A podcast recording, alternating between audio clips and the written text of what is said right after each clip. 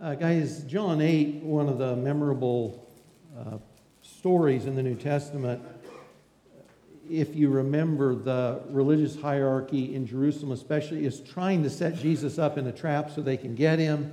And so they've coerced, they've manipulated the situation in which they're going to catch a woman in the act of adultery. They do. They, they drag her through Jerusalem up to the Temple Mount where this young rabbi is because they're going to pit what they know is his merciful attitude and behavior against the law. And so they think they've got him, and there she is. And of course, he upholds the law, uh, but he simply says, Let the one without sin cast the first stone. And, and you see this surprising outcome that uh, Jesus, uh, God's Messiah, is uh, saving a person that looked really guilty. It would have been surprising to the folks around him. Later in what's called Passion Week, this is from Matthew 21, uh, verses 31 and 32, Jesus tells the chief priest and the religious Jewish leaders, he says, The tax collectors and prostitutes go into the kingdom of God before you. Uh, uh, people that, that look morally unclean, and no doubt are, they're hearing the gospel and they're believing. You're hearing the gospel, you look uh, whitewashed. You look like a lovely thing on the outside, but really inside you're full of death. So there's this surprising turnaround when Jesus comes. Someone that would have been unexpected to receive kindness or grace from God, that's the one that is. You get this same thing continuing in Acts 10, and it's really the surprise about uh, who God is bringing into his family and his kingdom. And in Acts 10, the Holy Spirit had been given in Acts 2, and and the Jews have heard the gospel. Jesus is your Messiah. The Spirit's come down. Samaritans got the gospel in Acts 8.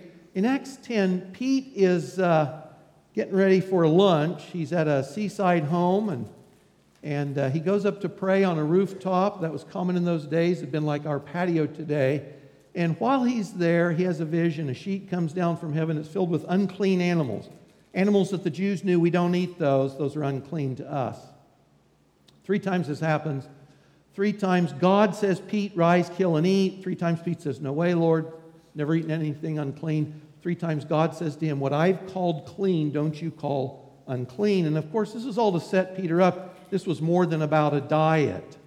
So some guys knock on the door downstairs. They say, Hey, we're here to see Simon Peter. They're from Cornelius, up the road there, up the Mediterranean. And they say, You should come with us, go back to Cornelius' house.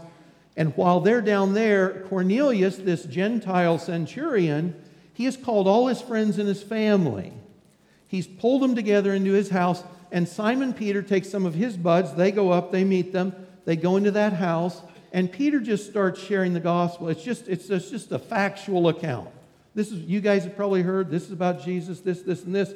And while he's still speaking, the text says, the Holy Spirit fell on them they start praising God in new languages, just like it happened to the apostles. And Pete gets it. These Gentiles have just been brought into the kingdom of heaven. We had no expectation of that. He is utterly taken off guard. And remember, under the new covenant, the Jews are still trying to figure out which end is up. What's the deal with the new covenant? What does that mean for us? What does it mean for Gentiles? Still figuring that out right on up through Acts 15. But you've got these scenarios in which the clearly guilty, as well as those who are considered unclean by Jews because they're outside the domain of the people of promise, those are the folks you see God pulling in to his family and his kingdom. And he's still doing that today, of course. So in Acts 11, when Pete goes to Jerusalem, his law keeping Jewish buddies are ticked and they say to him, You went into the house of a Gentile, you ate with unclean Gentiles. What were you thinking? And this is what he says. He tells them the story. The story is repeated twice, I assume, for emphasis. It's validating that God was up to that. And he says this he tells them what happened, and their conclusion, Acts 11 18, is this To the Gentiles also, God has granted repentance that leads to life. This was a surprise. They hadn't expected this, they hadn't looked for this. But he says, To the Gentiles, to the unclean Gentiles also, God has given repentance that leads to life. You've got an adulterer spared death by Jesus. You've got an entire family and friends of formerly unclean Gentiles brought into God's family and declared clean. You think too about the early church.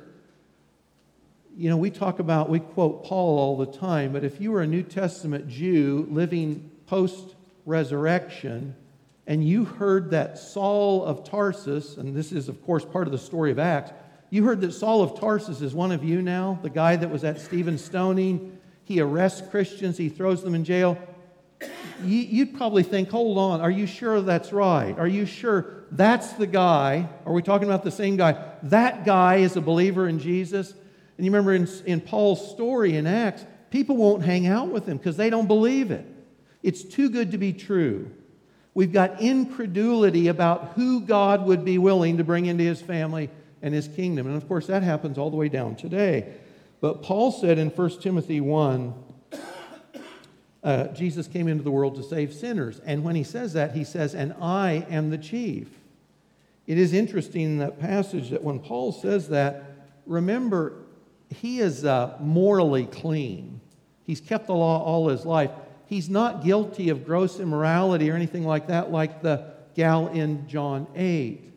But he says of himself as a religious person, as a hypocrite, as a Christ rejecter, and as someone who persecuted Jesus' family members, he saw that as the worst kind of sinner you could be because he says, I'm the foremost sinner. We're in the series Heroes and Villains this morning, and it'll feel a bit like a digression on the front end. Because in the story we've got this morning, we've got a person who exemplifies Christ like faithfulness, but we'll get to that as a secondary because we'll look at the story of transformation and salvation on the front end because this was a person this was a person that came to Christ that no one would have expected, absolutely unexpected. And that story of initial faith and transformation is then what leads to faithfulness on her part. So, this is going to be about Rahab, the harlot, the prostitute from Joshua 2. That's where we'll hang out.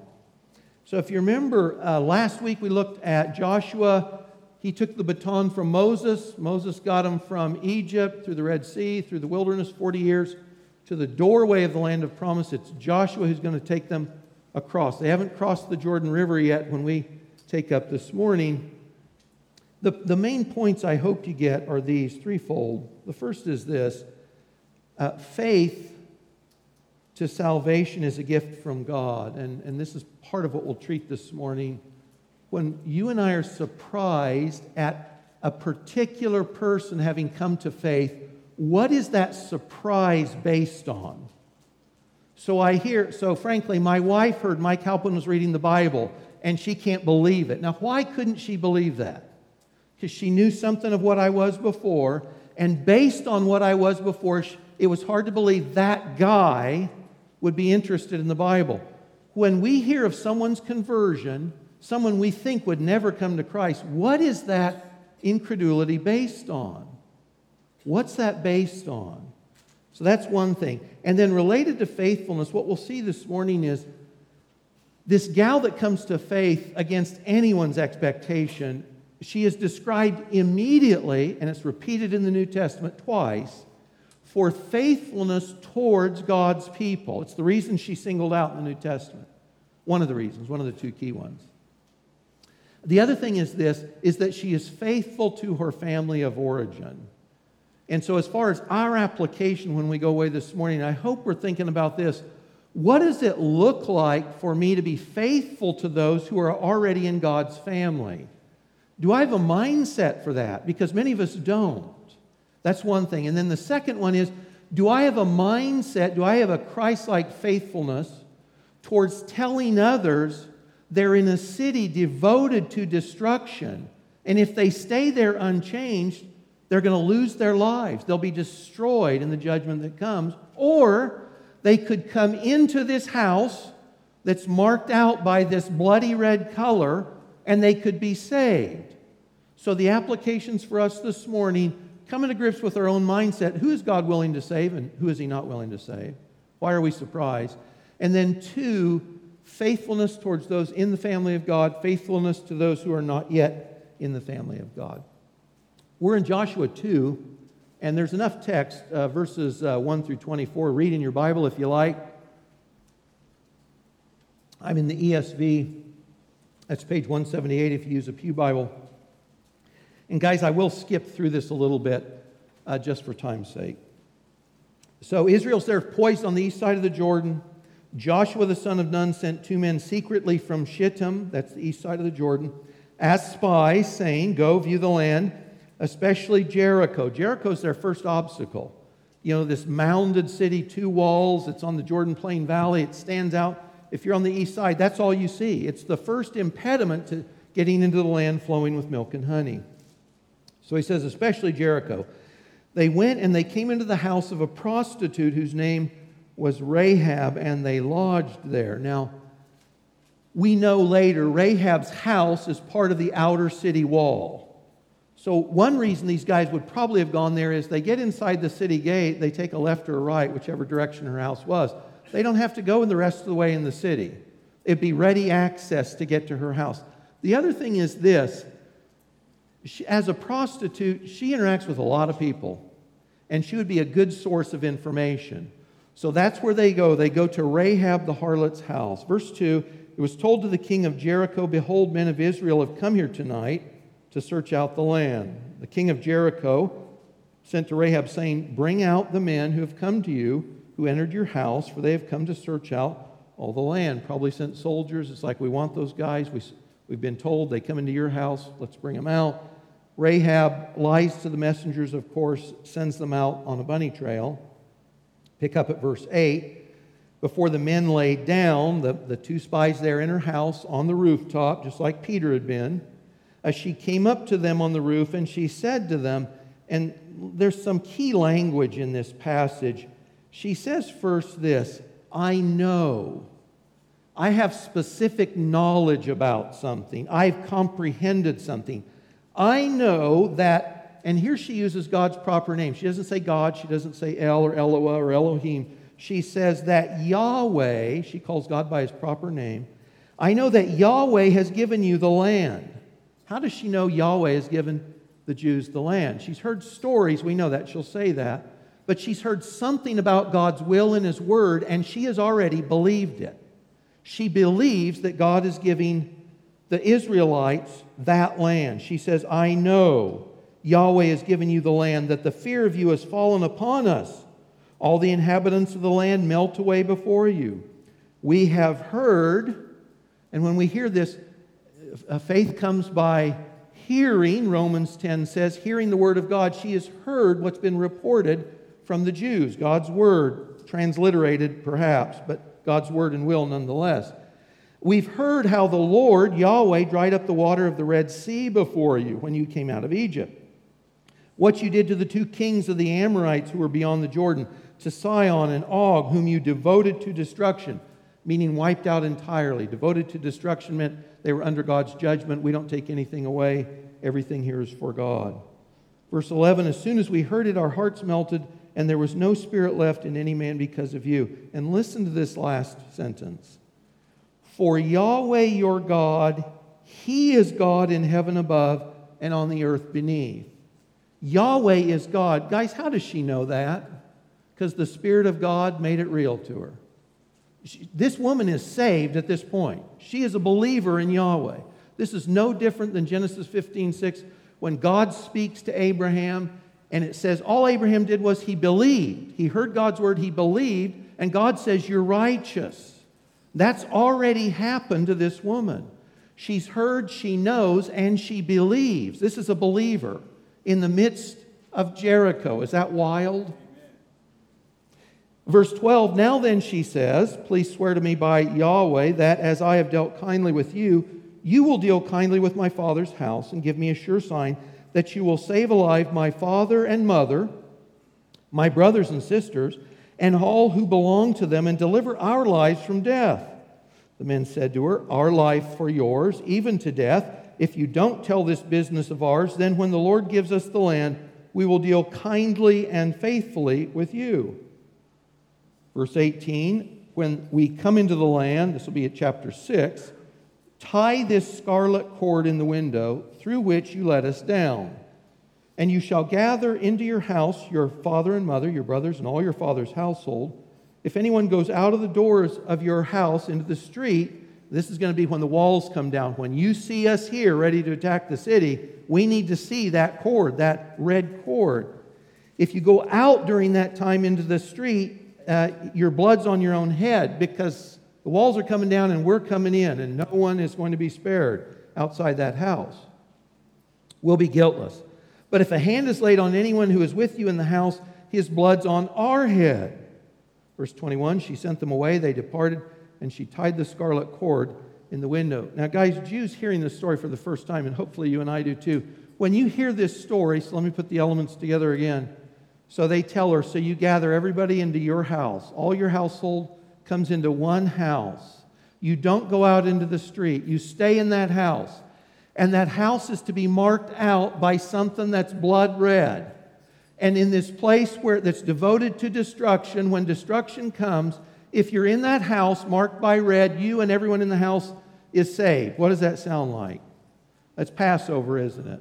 That's Passover, exactly. And who is in the place of the believing Jews now? Rahab and her family. It's the same story. And we're meant to see that. That just like God preserved the Jews in Egypt when the angel of death came over and the firstborn died, the place is devoted to destruction.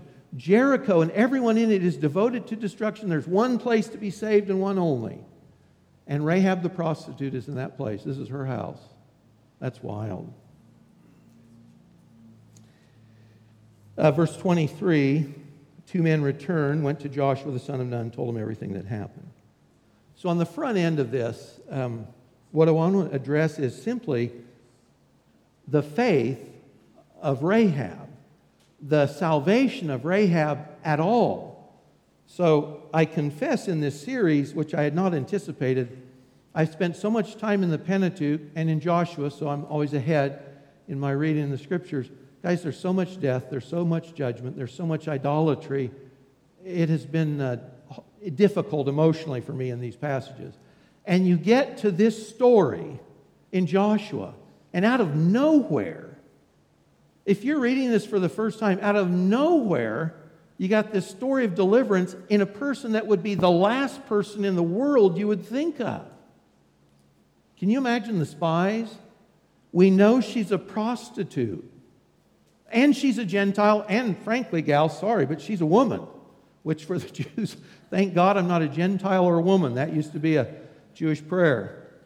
So she's the, she is down and out. She has no hope. She is, as Paul says, without God and without hope. And they show up and find out this gal is already a believer in Yahweh. Is that crazy? Do you think they expected that? There's no incredulity on their part read in the story, but it's there just like it's there for us. This gal is safe. This gal in the city devoted to destruction is already a believer, and she and her household are all going to be saved. I love this. Have you ever heard somebody come to Christ and you knew them? And you knew what they were like, and you knew things they did, and, and you hear they become a Christian, and your first thought is, no way. No way because we have a preconception about what kind of people might come to Christ, don't we? No, which is interesting, is it not?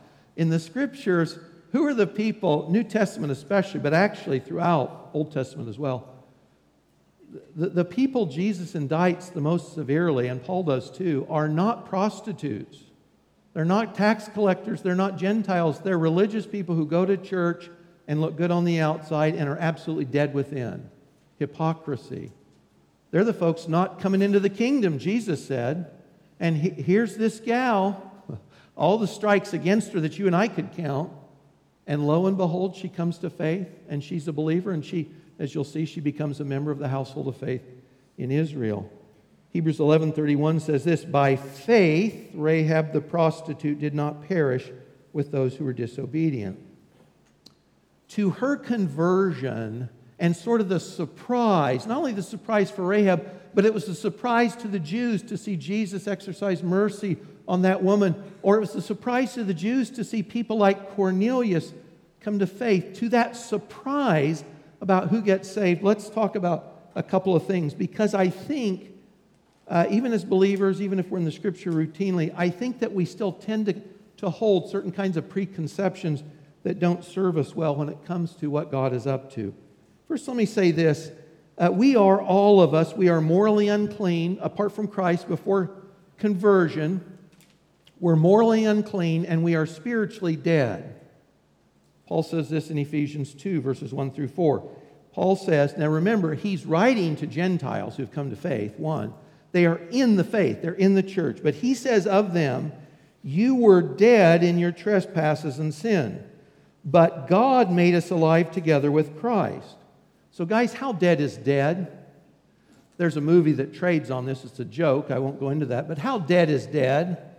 And how much energy and passion and uh, does a dead person bring? How dead is dead? You know, how much power do they have? What, what's, what's there? They're dead. They're really dead. You know, you go to John 11, and you got a story about a guy who's dead. He's really dead. He's four days dead. He's wrapped, he's laid in the tomb, and he stinks, his sisters say. Don't open that tomb because he stinks four days. But God calls, and what happens? that dead man comes to life. The dead, the dead don't come to life on their own. Jesus calls and the dead come to life. So, guys, we are dead spiritually. All of us are dead spiritually. We're not only dead, we are unclean. Unclean. This wasn't true. Remember, for the Jews, everything is about ceremonial cleanness. So we do things, we don't do things. We wear things, we don't wear things. We eat some things, we don't eat other things. But even in this group, you look in Old or New Testaments, Old Testament, Isaiah 64, verse 6, you know, Isaiah, the prince of the Old Testament prophets, the heights of Scripture in the Old Testament in Isaiah. When Isaiah is called to be a prophet in Isaiah 6, and he sees God as he is, you remember his response? He says, I'm unclean. Now, I'm a clean Jew, and I observe the law. But before God, I recognize you're clean and I am not. And what's Isaiah say towards the end of his writing? Isaiah 64 6. We are all become like one is unclean. All our righteous deeds, he says, are filthy, an emphasis here on filthy rags before God. That's the Jews. That's the clean version of humanity on earth. Absolutely filthy. You get into Zechariah chapter 3, and Zechariah the prophet sees Joshua the high priest stand before God in heaven. And, and the high priest, you know, if he's dressed on earth, he's got the clean garments on, he's got the ephod, he's got the turban. But Zechariah sees him before God in heaven, and what's his raiment look like? It's dirty. It's dirty. Guys, we are spiritually dead and without life, and we everything we present to God on our own is filth. It's filth. I say this for this reason. If we're all dead and we're all filthy, should any of us be surprised that God saves anyone else? He let us in. Do you think there's any limit to the person He won't let in? We're all filthy and we're all dead. We all need life and we all need a cleansing that only God can give. Your and my faithfulness, it always starts with God, and that's the next point. Even our faith to believe in Jesus for salvation is a gift. Listen to this from Ephesians 2, later, verses 8 through 10. By grace you have been saved through faith. This faith is not your own doing, it's the gift of God, not a result of works, so that no one may boast. We are his workmanship. We've been created in Christ Jesus for good works.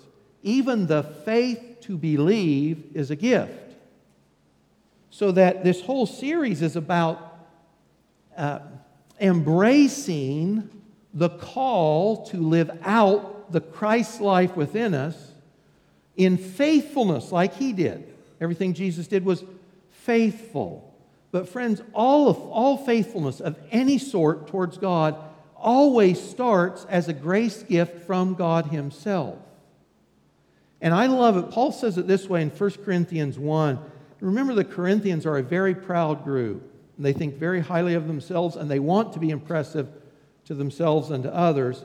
And to that group, Paul says this 26 through 31, starting at verse 30, it says, He says to them, Because of him, because of God, you're in Christ Jesus. Why? So that, as it's written, let the one who boasts boast in the Lord. And if you read Jeremiah 9, you'll see that all that second half of 1 Corinthians 1 is a, is a takeoff of Jeremiah 9. When the Jews are looking at something to boast in, you could boast in wisdom, strength, or wealth. That's the theme here. And in Jeremiah 9, uh, God says, And you have nothing to boast in except me.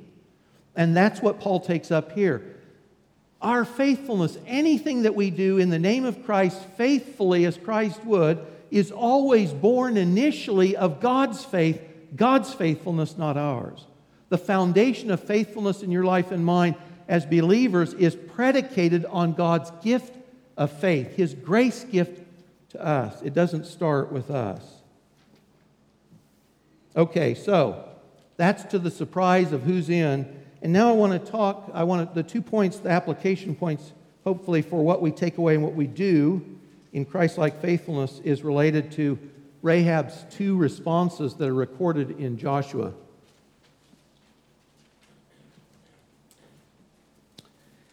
Rahab's initial, the Christ like faithfulness that she's praised for in Scripture, Old and New Testament, was caring for God's people, was caring, was taken care of, was hiding those spies and send them safely again after she had spoken to them. See this in verses 4 through 6. Took the men, hid them. Remember, this is before the king's men have come. Rahab didn't know necessarily that the king's men would come. She didn't know who had seen these guys. She didn't know what would happen afterward. She's already hidden them. And she said to the king's soldiers, Yeah, they came. I didn't know where they were from. The gate was about to be closed at dark. I sent them out. I don't know where the men went. Now, she's lying here, and we get this. And, and we'll cut her some slack, right? She's a Gentile. She doesn't know the law. She's lived as an unclean Gentile all her life. She has a conscience like all of us, but we're going to cut her some slack, okay? God says nothing about the lie. What he praises is that she took care of his people, those two spies. She had brought them up on the roof and hid them with the stalks of flax that she laid in order on the roof.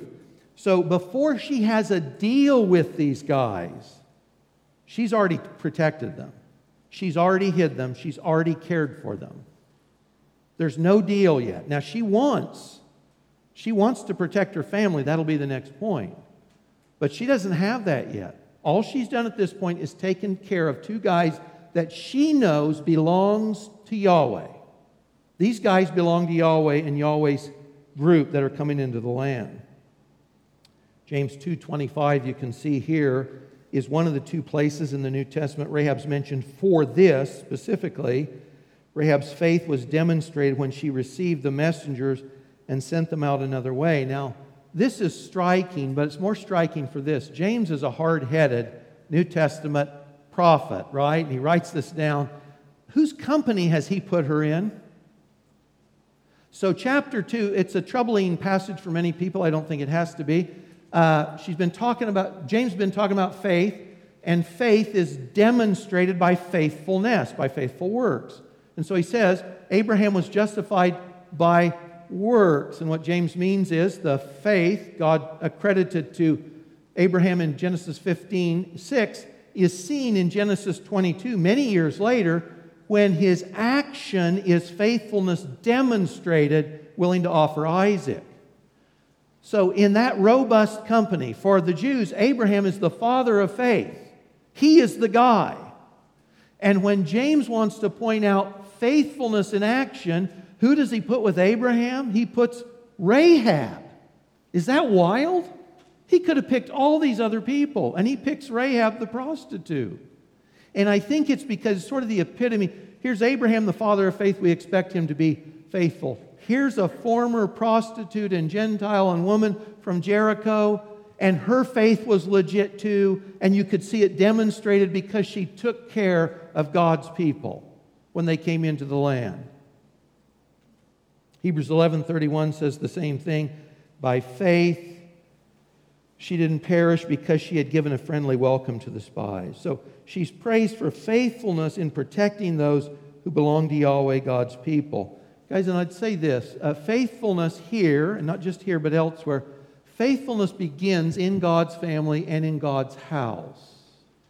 Uh, we live in interesting times, and uh, you'll hear people say things like, I, I believe in Jesus, I love Jesus, it's Christians I can't stand. And I say, well, You're faithless. And there's people who say, uh, You know, I can't find a church that I really can plug into. And I got to say, Well, you're faithless. That's because you're faithless. You know where I'm going? Faithfulness worked out in the life of this prostitute was immediate and it was care for God's people. Faithfulness for you and I, it starts in God's family. If we're not loving, serving, praying for, supported, committed to, you name it, to other believers that we see, by the way, John talks about this, you can't love God you can't see if you don't love God's people that you can see. Faithfulness begins in God's household, in His family. It always starts there. We, we can't cut ourselves out as superior to others because we're better Christians than they, and so we don't need to worry about them. Faithfulness starts in God's house. It starts with expressing God's love, His care for His people. That's exactly what you see in Rahab's case. The other thing is this if we share the faithfulness of Rahab, she's entirely new to the faith. This was her initial instinct. How could we not do that same thing that this sister in faith demonstrated immediately after conversion. And most of us have walked with the Lord many, many years.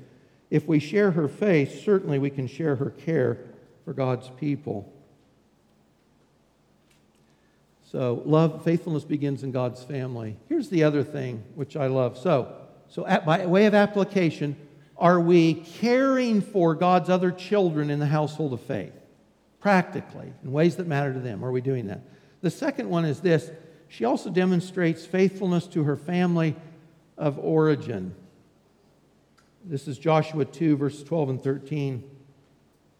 She says to the spy, Swear to me by Yahweh that as I've dealt kindly with you, you'll deal kindly with. And listen, she doesn't say with me. She doesn't say you'll take care of me. She never mentions herself in this. She says, with my father's house. And interestingly, uh, guys, you know, in the American social fabric, we have the John Wayne attitude. You're probably John Wayne, and so am I. And what that means is we're independent, we're free thinkers, we're mavericks, we stand on our own two feet. Well, that's a farce. It, it's, it's not only not true, it's only recently that people have thought like this at all. That mentality through most of history would have meant you're a slave because you don't belong to any group. She understands she's part of a group, her, her father's household. So she doesn't see herself as independent. She sees herself as connected to a group of people already. Now we know she's connected to God's family, but she feels responsible for her father's household. And that's why she says, Deal kindly with my father's house, give me a sign that you'll save alive my father, my mother, my brothers, my sisters, and all who belong to, them and deliver our lives from death. Isn't that interesting? Uh, what was good enough for her was good enough for them. She wanted them to have what she had. One of the first instincts of that person who's come to faith in Christ, I hope this is true of you historically or perhaps recently, you want to see others get the same thing you got. And this is negative and positive. We would be faithless to others if we didn't say that this earth is a city devoted to destruction and that judgment's coming, would we not? The judgment's coming. This earth is devoted to destruction. Jesus is going to come, he's going to put all rebellion down. There's a new heavens and a new earth, but it's only as this heaven and this earth have been consumed in fire, Second Peter says. It's only after Peter, uh, people in Revelation 20 have stood before the great white throne of judgment before Jesus Christ. So we're in a city devoted to destruction. Should we not tell other people this place is going down? That would be just minimally responsible, would it not? And especially those people that we already know, have some care for, have some relationship, some history with. And also, not only can you escape destruction, but you can have life better than you ever imagined. I, have shared my own testimony many times. Briefly, I'll say this. You know, I was, I was a good Roman Catholic boy, I was a total pagan. immorality, drugs, alcohol abuse, everything you can think of, I was doing it. And guys, I was miserable. I was suicidal. But I looked okay to a lot of people on the outside. And I hear the gospel, K State Union, October 5th, 1976. And I got saved. And guys, all I know is I'm starting to read my Bible because somebody told me to. There's a hint for you. Somebody told me to read the Bible. I started reading my Bible. And I'm reading Romans 12, and Romans 12 tells me in the paraphrase version I was given, I could be a new and different person. Guys, man, that was such an appeal. I didn't have to be my old lost self. I could be a new and different person.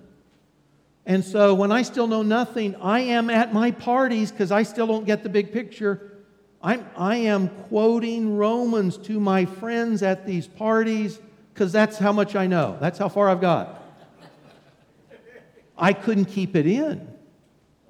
I couldn't keep it in. And when I saw my parents again, who were very religious, raised in church, much more religious than yours truly, I shared the same thing with them.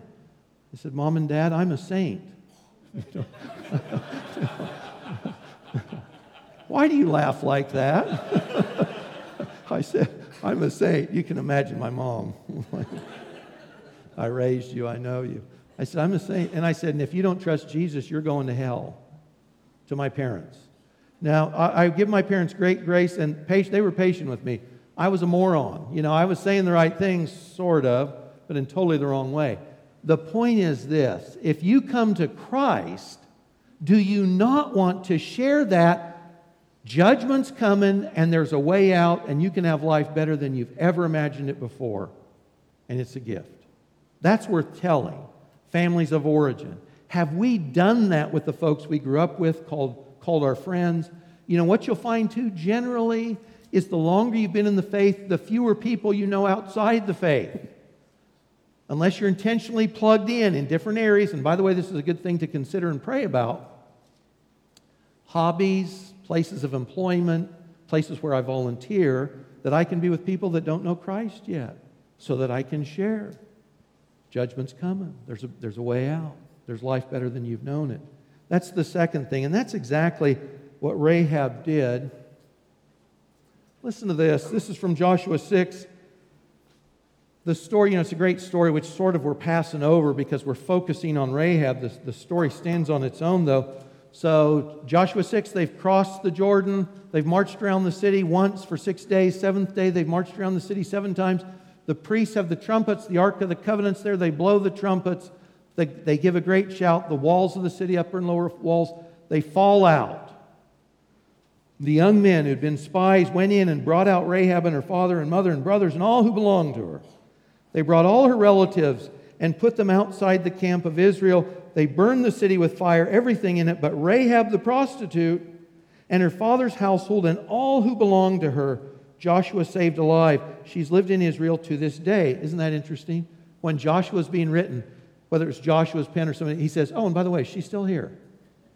We, she got out safe, and here she is. She's still here today because she hid the messengers whom Joshua sent to spy out the land. Guys, this is uh, one, of the, one of the things that I take great comfort in is this.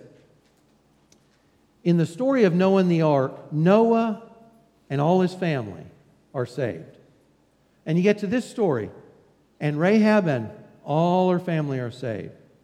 And the story we started in Acts 10, Cornelius and all his family and his friends are saved. And later in Acts, Acts 16, the jailer in Philippi, the jailer and all his family, they're saved. Isn't that interesting? I love that. This is not always the case. And I know many of us in here are believers, and everyone in our families aren't saved. But I would say this I'd say continue to pray for opportunities to share the gospel, to share the faith. Judgment's coming, there's a way out. You can have life better than you've ever seen it before. God did that then, and He's still doing that today as well. Well, let's wind down. Uh, this isn't the, the end of Rahab's story, is it? And I love this. I love this. Uh, so we're around 1400 BC here, period of the conquest, and you've, you've got this unsaved, unmarried, unmarried Gentile Canaanite prostitute Rahab. She's brought into the people of God when she helps the spies, demonstrates faithfulness to the spies. Later, in a book coming up shortly, in the period of the Judges, you've got another great story of another unmarried Gentile woman being brought into the household of faith after she demonstrates faithfulness to her relative. That would be Ruth, of course. And where do those gals show up in the New Testament? Because they're together, they're line by line in the New Testament. So when Matthew the Apostle, when he wants to write about Jesus of Nazareth's bona fides, he really is the Messiah, he starts with the genealogy because we know some things about the Messiah. He's got to come from Abraham, he's got to be a Jew. He's got to come from the line of Judah because the kingship was promised to that tribe, and he's got to come from David. And so that's exactly what Matthew shows us. He starts with Abraham, the father of Isaac, father of Jacob, Judah, his brothers, etc. You get down, though, to the period of Joshua, and we've got Nahshon, the father of Salmon.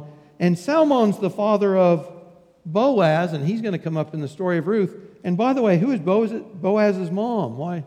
Well, that's Rahab. Wow. And then Boaz is the father of Obed. Who's his mom? Well, that's Ruth. And Obed's the father of Jesse, of David, from whom Jesus comes. That's all borne out. Is that wild? I love this. So when you see Rahab in heaven as you will, don't say Rahab the harlot. How's that for a start? Rahab the harlot. She is called that in the Bible, but that's what she was when she was unclean. But now she's, she's clean. She's in the household of faith.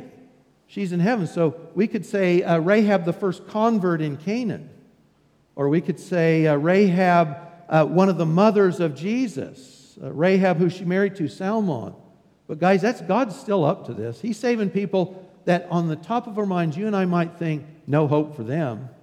Well, based on what? Based on what? If God's willing to save wretches like me and you, there's probably a chance for others too, right? So we want to display that kind of faithfulness. Faithfulness to those already in the family of God, it always starts there. And faithfulness to reach out to those who are without God and without hope now in a city doomed to destruction when grace and faith in Christ are available. We want to make sure that we're sharing that. Well, if you would stand with me and let's let's read together. This is from 1 Corinthians 28. If you're part of the worship team, you're coming up now. 1 Corinthians uh, 1 28 through 31 talks about God's grace and gift to us. Let's read that together. God chose what is low and despised in the world, even things that are not, to bring to nothing things that are, so that no human being might boast in the presence of God.